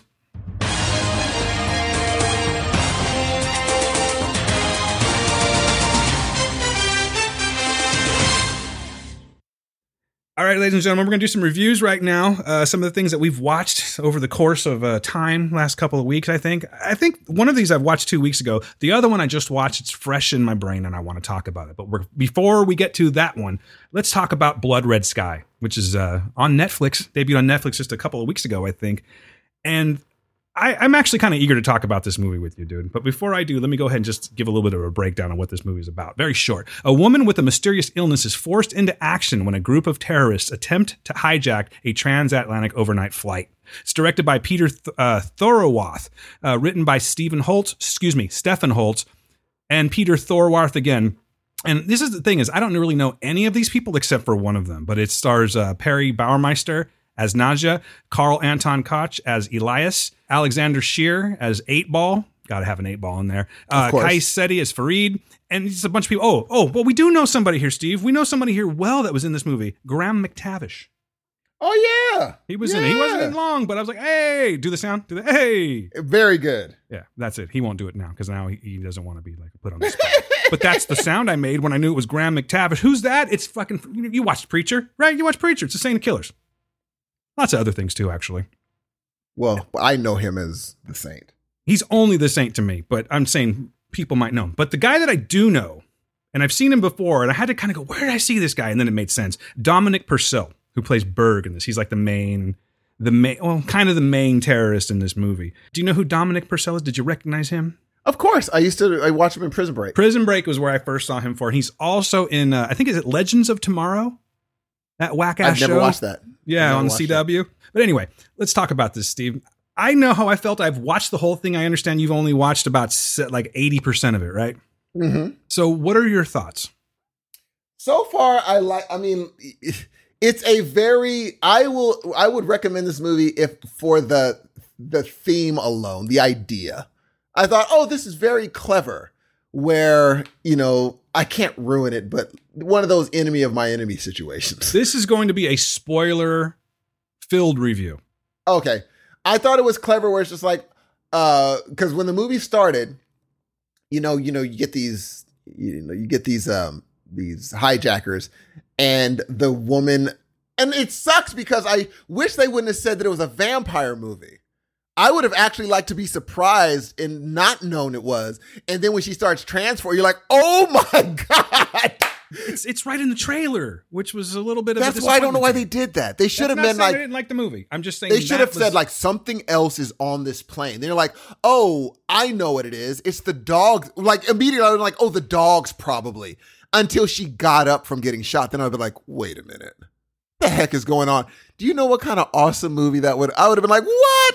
But since I knew what was going to happen, I pieced it together as soon as there were hijackers. I said, oh, I know what they're going to do. Which is, but I still think that the idea is still fun. Uh, up to the point where I stopped watching. I thought it was just a really fun movie. Uh, I will admit this: I was doing other things. I caught Uh-oh. myself doing. I caught myself starting to do other things. Were you folding, Steve? I was kind of being. No, I liked it, but it's one of those movies where you're like, "Oh, this is a do other things You're movie." looking at your phone and stuff. Yes, no question. You start kind of like, okay, because there's whole parts of the movie where you're like, your brain, if you've seen enough horror movies, unfortunately, You know the code. You know bingo, and my cheat the code got really it. what I'm trying to say. There it is. And I was just like, well, kind of know where this is going. I like it all the same, but I'm like, I got you. All right, we're good. Um, but from what I saw, I still thought it was a good movie. I will still give it a um I will still give it a two out of five wrongly murdered dogs. Oh, poor dog. That was vicious. poor puppy dog got a bad rap right there, man. Yeah, I'm like, man, trumped up charges and such. All right. I think I liked this movie. Granted, you haven't finished it yet, but I Haven't think- finished it. But you really can kind of figure it out. I think I'm gonna. Yes. I sh- do you not want me talking about it since you haven't? Oh no, no, no, no, no, no. Go ahead. Because you know, as a whole, I think this movie is actually pretty good. I think it's awesome because it's um.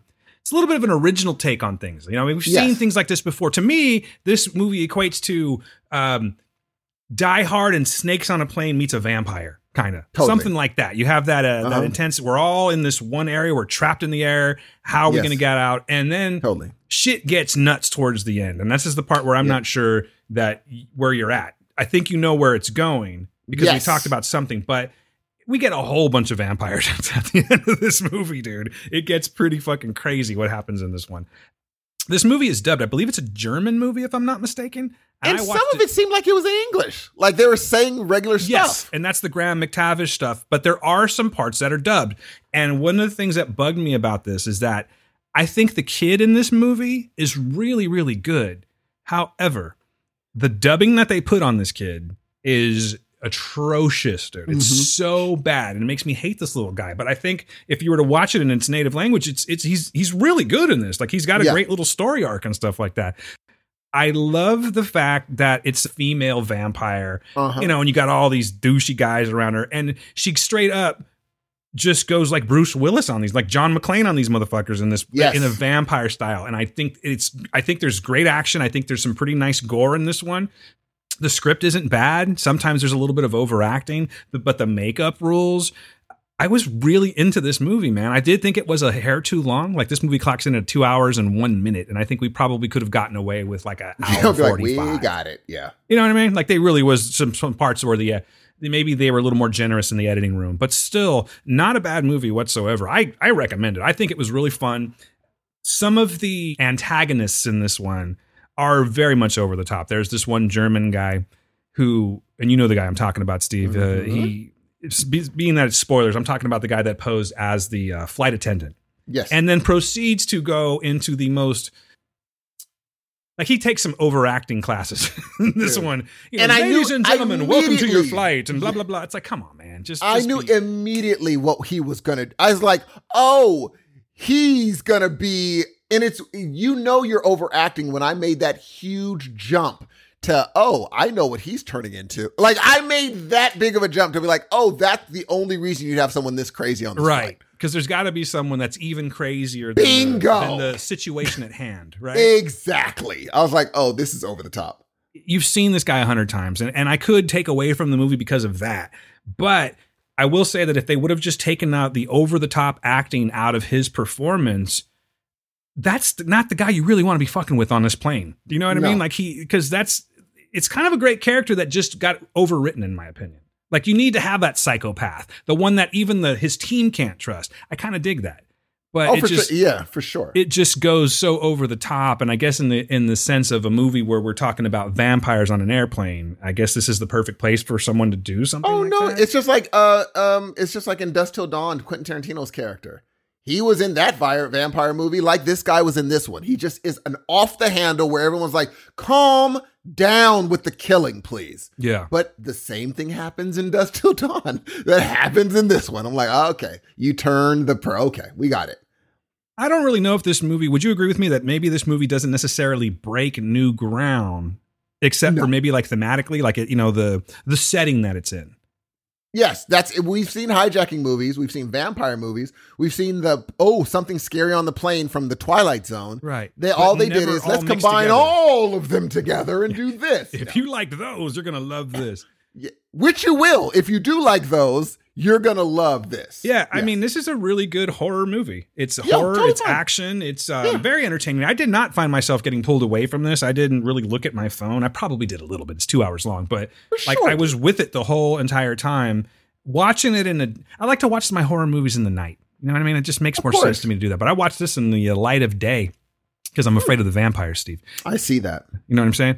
And uh, I did not, nothing was taken away from this. I, I was thoroughly entertained by this. Could it be a better movie? Sure, but lots of movies can. But I, course. like, if you were to ask me, hey, what's on Netflix right now that I should be watching? I think this would be the one that I would recommend to you first off.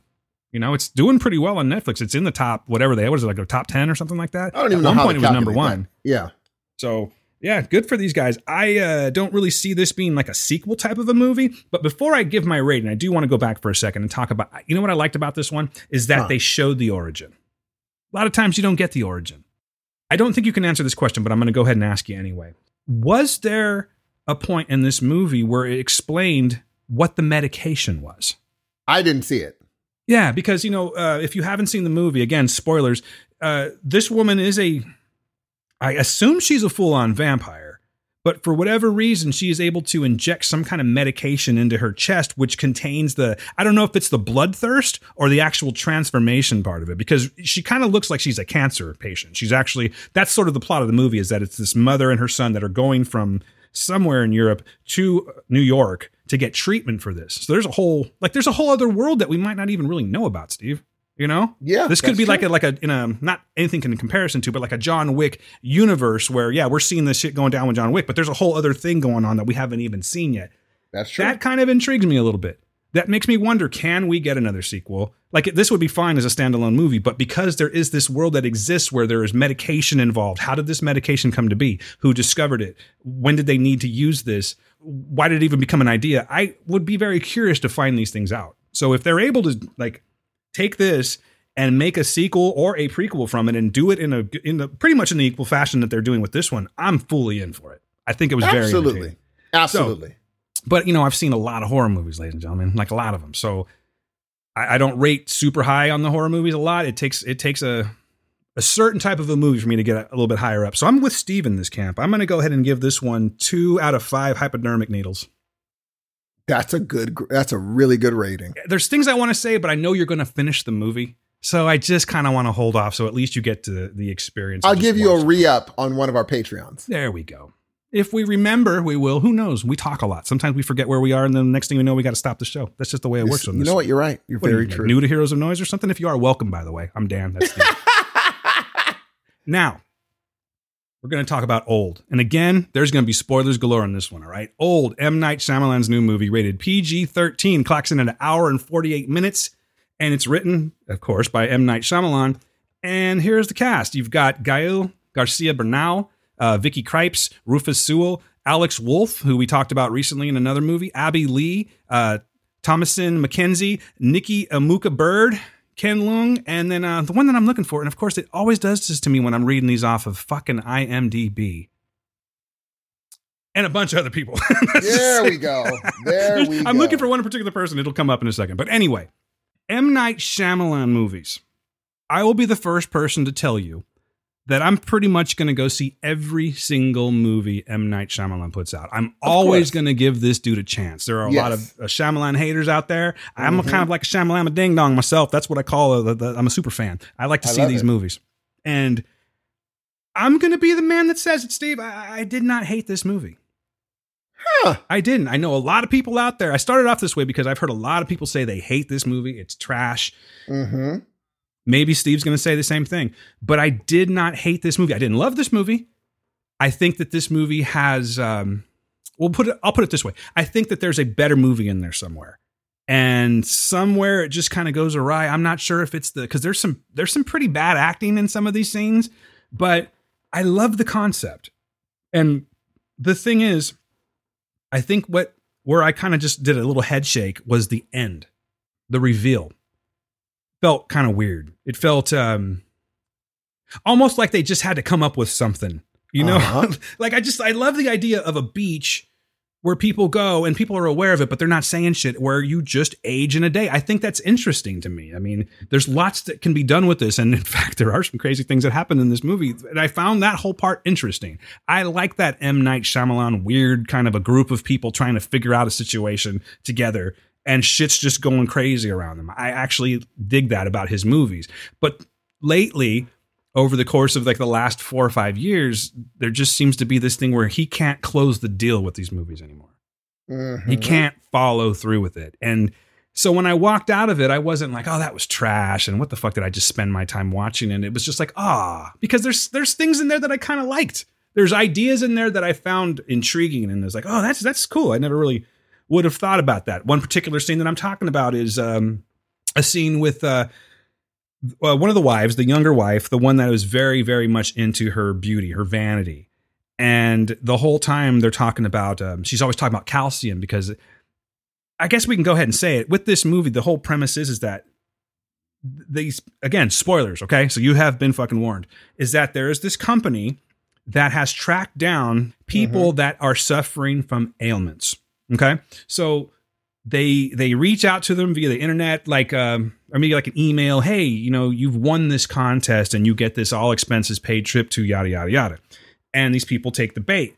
They all show up there and each of them have their own ailments. And the purpose of this island is that it's surround this beach is uh, surrounded by these rocks these very rare rocks that no one really truly understands uh, it's like one of the only places on Earth, from what I gathered, that where this place where these rocks are, and they have a certain, uh, I don't know, magnetism. I don't know exactly sure what it is, but whatever that is, it allows people to age at a very rapid rate, to where you age basically like 50 years in one day. There's some interesting things that can happen with that. Uh, I want to kind of talk about some of these individual things, Steve, but um, I'll go ahead and give old a I feel like I'm being generous here, but I'm going to go ahead and give old a two out of five situations where you should not be leaving your kids alone. Yeah, dude. I think I was okay with this movie. Mhm. Okay. Yeah. Until um the end and mind you i was only okay with it if Yeah. i would have and, and here's here's i think that this movie i think the premise is so good that to squander it takes skill Yeah, that's a good way. and it. that is a skill that Shyamalan has. I think that I don't know what's going on with him because he's made great movies. The Visit was great, it's like he and J.J. Abrams meet up and be like, "How can we fuck up this movie?" Seriously. And like we, I walked out and I was actively like, why? Like this movie just, it just. Why? Because you you you watch it and you wonder, you think that there's going to be a payoff, and say at the end you're like, oh, cool, that's why I watched that movie. I walked out being like, why did I even go through? Why did I even watch it then? There was nothing. There's nothing I took away from this movie that was of any interest to me. I was like, okay, there was a movie. Uh, these people aged very fast. Some aged oddly faster than others Yeah, which is fine. That's I don't care about that kind of stuff. It's whatever. But there was nothing I took away from this movie at all. It wasn't scary. It wasn't intriguing. Um, there was one cool death that was really interesting. I thought. I thought I was like, oh, that, that was interesting. You know, bone death. yeah. Very intriguing. But after that, it was a nothing movie. It was I, like I don't understand how M Night screened it and was like nailed it. I just really didn't dig this movie, man. I didn't. But the thing dig is, it. would you not agree with me? Maybe you won't. But with his movies, good or bad, his endings are always kind of simplistic. It's kind of like simplistic. it's sort of like you know we've got um. There's just always a kind of like a simple answer to these movies, and it's like, oh, that, and I think that's what, except for the Sixth Sense in the Village, I thought those two. I'm like, oh, that was clever. well, yeah, but Sixth Sense was our our uh, introduction into M Night Shyamalan. So That's we're kinda yeah, that's true. Oh, that's that's interesting. We haven't That's really very true. we hadn't been seasoned on him yet. But as the movies Yeah. progress, you know, you end up with these weird movies that are pretty entertaining for the most part. For the most part. But the endings always they're always weak. And did you say the visit? Yes, I will have to agree with you in the fact that I think the visit is the exception. So fucking entertaining, tons of jump scares, and it's it's uh I know we're not talking about the visit, but that movie is kind of laced with reality. You know what I mean? It has to just do with crazy people absolutely. versus supernatural occurrences and things like that. I But- really like the visit. yeah, The Visit is so fucking good. Guys, if you have not seen The Visit, M Night Shyamalan The Visit, like in my opinion, that is probably his top three movies. In his top three for sure. Easily. Maybe top two, but I, I'm not going to be too generous right now. But with this movie, Steve, what I like about it is that it's um, much like all his other movies. It's very well shot. Like he, you know, the the framing, um, Yeah. the cinematography of it. It's it's great. The the um, the buildup of suspense and things like that. I think he's actually really brilliant when it comes to doing that in his movies. But for some reason, yes, as we've already mentioned, a lot of the times they tend to fall flat. But if he would have just, who am I? You know what I'm saying? I'm just t- telling you what I think about the movie. But in my opinion, had he, I guess, worked a little bit harder, there's a couple things that really bug me about this movie. And one of them is the end. It's like if you would have just worked a little bit harder, even if you were going down the way that you go, the final result, which I, you know, I've already said a lot about the movie. I'm not going to say the end, but it, could have been executed better. There could have been a better, a little bit of a better answer. I wish they would have tied the kid in a little bit more to it. The little kid that uh, was his friend, you know, at the beginning. Um, w- things could have been a little bit better. I think you would have. We've go to. I would have given it like a higher rating. It's just that I, I can't buy that at this point. I he it just feels to me like he gets lazy and he's just like, uh, okay, let's just say this. There you go. There's the movie. And I, Yeah. I didn't care Yes. But I did like some of the situations that these characters get into. Like, gee, the whole like I, I there's something really intriguing to me when it comes to that type of a science, like you know, aging rapidly like that, and the fact that all these people have their their different ailments, like Yes. the the French dad, the one that was like schizophrenic and possibly had like Alzheimer's and stuff like that. Uh, there's just something I liked about watching the rap because I know it's coming. You know what I mean? I know shit's Oh, yeah. gonna go down, and I like that because again, it's like a buildup. It's like a suspense buildup. I know it's there. I kind of figure I know what's going to happen, but I don't exactly know how it's going to go down. And I like the way that they handled the individual ailments. Um, there is one thing about this movie though that I'm still having a hard. There's two. Re- it's twofold. First of all, the inclusion of the character mid-size sedan. Don't get me started, dude. Don't get me started. the, first of all, two things. That is the dumbest fucking name ever, and he he didn't need to be there. There was really no reason for this character to be there, other than the To fact that they had to discover. Oh, yes. Oh, this has already occurred once before. You know what I mean? But like, Yep. I don't know. Gee, like He was there to show how crazy another character was. to me, the name mid-sized sedan and the character that they give us was kind of demeaning in a way. Of course it was. No question. Yeah.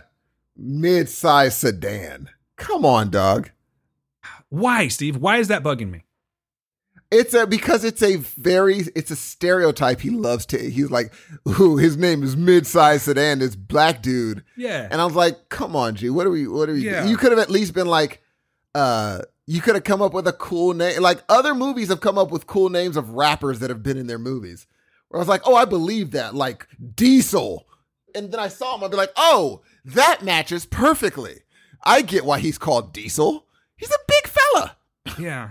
But Mid-size mid-size sedan. It's just so fucking weak. And And his death was just like, why? I just felt like that was a character that didn't need to be there. And if they were going to put him in this movie, he's there should have been more to him. You know, not I just, agree. oh, he's the, I don't even know if it's not comic relief, but it is in a way. Fucking mid sized sedan. Come on. So and then, weird. and the way that he was introduced by the daughter of all people, you know, um, it didn't help his case. And speaking of the daughter, she was probably my least favorite in the movie. Uh, I don't know exactly what it is. I'm talking about the older daughter version Yeah. because her voice never changed. Did you notice that? I did. Yeah. Kind of bugged me. It took me out. I know that's like a nitpicky thing to say, but I did not care for her performance in this movie. And it probably had a lot to do with her voice. But on the other hand, Eliza Scanlen, who isn't in the movie very long, has a very uh it's like one of the mo- most memorable scenes to me because it's you know you're you're watching them in this tent. Trent and um uh, Kara, I believe her name was Yes. and they're they're lying in this tent and they're getting a little bit close. And in the back of my head, I'm thinking, oh, well, they're kind of like at the age of like 16, 17 years old right now and have aged so rapidly that they don't even they can't even understand the hormonal feelings that they're having right now. Mhm. Something's going to go back. I didn't expect it to go all the way to that, but it was uh it made for an interesting plot point. You know what I mean? Like your Oh, yeah. your, your 6-year-old daughter is playing in the sand and then the next thing you know she's pregnant. Oh yes. Yes. And that was pretty crazy, man. And it made me wonder too, like, oh God, what's going to happen with this baby? This baby can't make it. There's no way this baby can make it, you know? And so again, I'm telling you, spoilers up the butt here, but um, I did not hate this movie, Steve. There's just these little, little pieces of the movie that I think if they would have just been woven together a little bit, uh, more precisely, maybe shave off because it's not that long of a movie. Actually, I think this one. What did I say? It clocks in at like an hour and forty eight minutes. not bad. No. Uh, I think we could have gotten away with an hour and 30. You know? Uh, but even still, hour and 45 is not anything to complain about. I think it was just the execution of the ending that really just made me go, ah, damn it, Shyamalan, you did it again. yeah, I'm good, man. I, I, I, if this movie was an hour, I would have pieced out. Yeah, that's fair. I think, you know, I might be in the minority here, but I just found that there were certain things about this movie that I wasn't hating on like the rest of the public was. And um, I can't say that when I walked out, I felt disappointed. In fact, I'm going to go as far as to say that I will watch this movie again. Well, I mean, hey, look, everyone has their taste, and I get it. Hey, this isn't going to Um, be on the highest rating system of ours, you know. What No. I'm? Or, or definitely not one where, oh man, do you remember how much Dan raved about that movie? But it's just, um, I don't know. I think I am with, I'm like that with his movies for some reason. The only one that I don't think I ever want to watch again, and quite honestly, I don't even remember the plot that well. I hated that movie so much was uh, um, Lady in the Water. I remember that movie. Yep, he does Also- those things. Also, the other thing, I know a lot of directors do this, a lot of writers do this. Quentin Tarantino being one of them. Do we really need to have that much Shyamalan in the in these movies all the time? Like, Dude, Why can't he just get someone to do that part? I understand you made the movie, you'd like to put your print on it. Maybe he just really wanted to be an actor from the start. That would make sense. You know what I'm saying? Maybe that's the thing. I really want because Quentin does the same thing, and Quentin Tarantino was not a good actor. He's really not, but he's you know uh, arguably a great director and a great writer. But with Shyamalan, I get that impression that he really, really wanted to to be in these movies, but for whatever reason, he never got the starring role, and, and he just never got a chance to really sell that out. Or I don't know what it is, or maybe he just wants to just put his his stamp on these, these movies. But I can't really think of any one time in any of the Shyamalan movies where it's like, oh, we really needed that part, like ever. Never, never. You know, I mean, I, I, I'm not sure his his he was and he was a main part. He was one of the major parts. I'm just the whole movie, dude. The more you talk about, it, the less I like it. I do not like this movie. Jay. That's fair, man. I mean, you're you're definitely with the majority here. But for me, I don't know. I just think it's this I have like a little bit of a soft spot. Something in my brain makes me like him more than I probably should. Totally Again, I. I, if you were to tell me, like, if someone was just to come up to me, like, "Hey, man, what should I go see this weekend?" I don't think I'd be like, "Hey, you need to go see Old." In fact, I'm telling you, folks, that honestly, unless you just want the experience of going to the movies, going to the theater, sitting there, and having that cinematic experience, uh, like I said, I do think this is a, is a very good looking movie. Like, it's well made as far as like the cinematography and stuff like that. But this is totally one that you can wait for it to come streaming on, and you'll be just fine. You're not going to miss anything. It's not like you're it's not IMAX worthy in my opinion. Um, but if you do want to see it, I would personally say just wait until it streams. And I don't think it's going to be that. I think it might actually the hit won't be as hard as if you wait until it streams and you can just watch it on cable or something like that. You know? I totally agree. I you totally go, agree. you go, you don't have like a movie pass or not a movie pass, but like a Regal pass or something like that. You're and you spend some money on it, particularly in the evening. You start adding in that popcorn and the sodas and such. bruh. You're gonna come out like, man, we could have done something else tonight. Yes, But I- yes. But that said, dude, I kind of I kind of liked it a little bit. I didn't I did not I shouldn't even say I kind of liked it. I just didn't hate it. that's a fair. That's fair. I did You know. not like it. Fair enough, man. Fair enough. But uh that's the review for old. That's it. And it's also a wrap on this show. Episode 167 in the can, Steve. Ladies and uh, gentlemen, yeah, go ahead, Steve. Do your thing. I love you guys so very much. And so does Dan. And he's going to tell you how much he loves you in the next few seconds because the next voice you're going to hear is his. I love you. Enjoy the wonderful week. Keep your head up and make sure you don't take crap from someone who is shorter than you. Peace. Wow. Just hating on people that are short, Steve. I don't, I don't really approve of that. I'm not the tallest guy, and I, I resemble that remark. So fuck you, Steve. We're going to end the show like that. Hey, everybody, you want to get a hold of the show, hit us up at heroes of noise podcast at gmail.com. That is heroes of noise podcast at gmail.com. I'm always there. I'm hanging out. I'm just sitting there waiting for stuff to like go blink and then I'll answer it and be happy about it. On Twitter, you can reach us there at Heroes of Noise. You can reach me, Dan at Dan Q Public, Steve at SE underscore Hudson Music. And you can just come over to www.heroesofnoise.com and there you can pretty much get all the links you want. You can leave us a voicemail, leave us an email, read some reviews. We, we do those from time to time. It's been a long while, but you know what? They're there. And you can also subscribe to the show from pretty much wherever can, we can be found because I did that for you on the website. Okay. Proud of it. I like it. But we will be back before you know it, ladies and gentlemen, because that's what the fuck we do. With that, have a good week. Be good to yourselves. Be good to the people around you. Peace.